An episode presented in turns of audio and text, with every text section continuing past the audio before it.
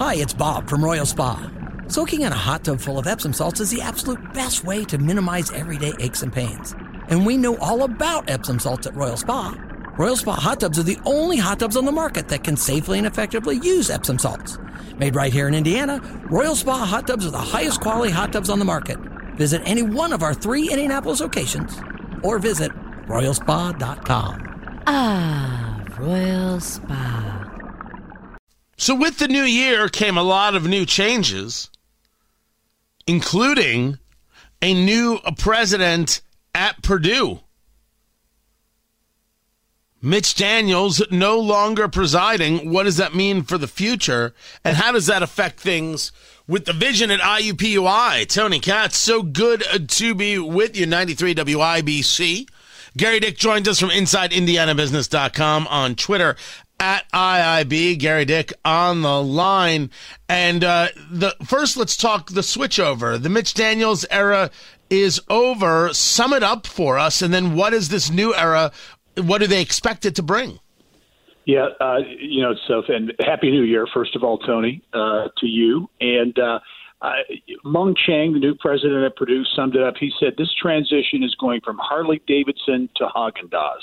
That's how that's how he described it. Mitch, of course, a big uh, motorcycle enthusiast. Uh, Mung Chiang uh, is uh, is an interesting guy. We had him on the show this week uh, this weekend. Actually, his first interview since taking over as Purdue president one week ago, uh, and he has a very definite um, thought in terms of his vision, in particular for IUPUI and Purdue's role uh, in Indianapolis. He headed up uh, the School of Engineering uh, at Purdue for several years. He uh, ascended to the presidency. Uh, he's, he's an immigrant, immigrated from uh, China through Hong Kong as a college student. He talked about the value of education and how that can be be uplifting.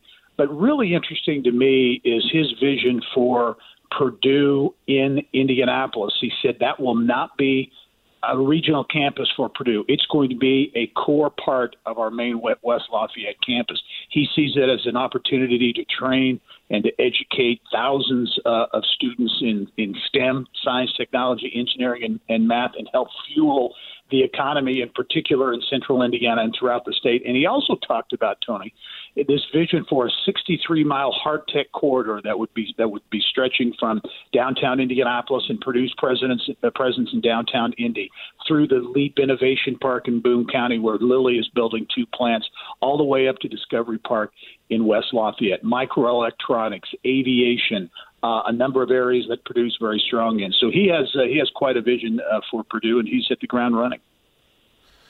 You know, you talk about uh, this IUPUI campus being a part of Purdue. It's hard to get your head around that because what we've seen from IUPUI is that this is a very IU campus, not a yep. very Purdue campus. So what is what is the plan? How does that happen? And how does this idea of hard tech corridor is high tech or hard tech? All right, there, there's a question there. How does that get played out?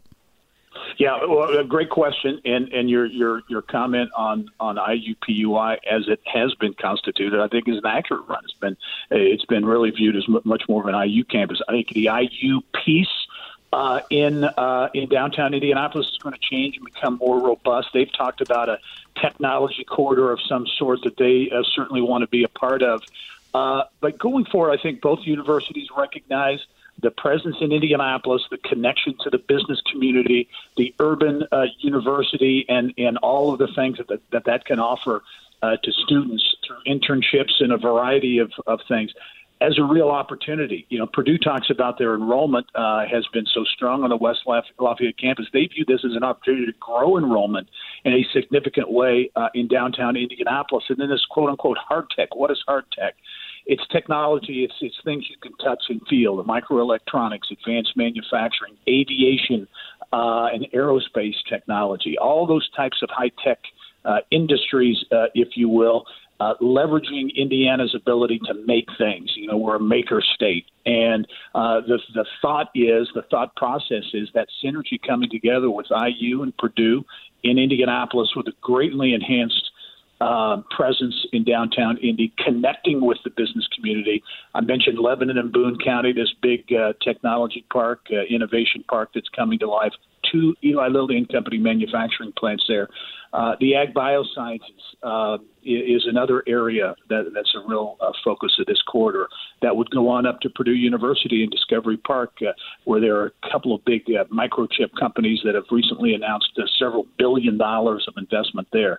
So it's a it's a it, it's a big picture uh, vision, but it's one that uh, that Mung Chiang and Purdue uh, thinks uh, can uh, can put Indiana on the map. Talking to Gary Dick of InsideIndianaBusiness.com on Twitter at IIB. Uh, we've got the governor with the state of the state. I believe that's taking place uh, tomorrow. Uh, we know that economic development is on the list, education is on the list, but exactly to what extent are they on the list? What are you hearing from the governor's office? What can we expect to hear? Well, we'll hear more. I think uh, most people have, have suggested this is his most ambitious uh, legislative agenda, the, the, the most ambitious, ambitious he has put forward uh, in his time as governor, billion plus for uh, K 12 education, um, uh, public health funding, uh, public safety. I know he wants to increase the starting wage for uh, state troopers. On the economic development side, last year the IEDC, Indiana Economic Development Corporation, said uh, they had about $22.2 billion in commitments. These haven't happened yet, but, but commitments from companies to expand here. They want to double down. The governor wants to double down on this, this READI program that had $500 million, largely from the federal government and COVID related funding, that uh, funding these projects all over the state of Indiana. And as we travel around the state, we hear from communities they want more of this because it's money coming from the state that is leveraged as much as four to one with private sector investment in those communities to do projects ranging from, from trails and quality of life in Terre Haute, for example, there's a parking garage associated with the convention center that could attract two new uh, hotels uh, there.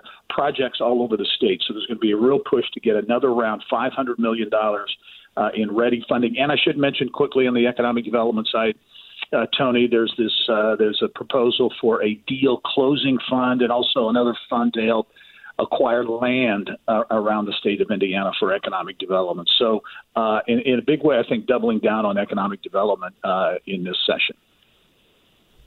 You make mention uh, over there uh, at InsideIndianaBusiness.com that according to Realtor.com, uh, mm-hmm. Fort Wayne, Lafayette, West Lafayette, South Bend, some of the hottest, hottest housing markets in the country. Does that uh, is is that part of our uh, sales technique, guys? Look, people are moving here because the jobs are here. You should bring more jobs here because people are moving here. It's you know, it's the self fulfilling prophecy. Do we do we see that kind of movement?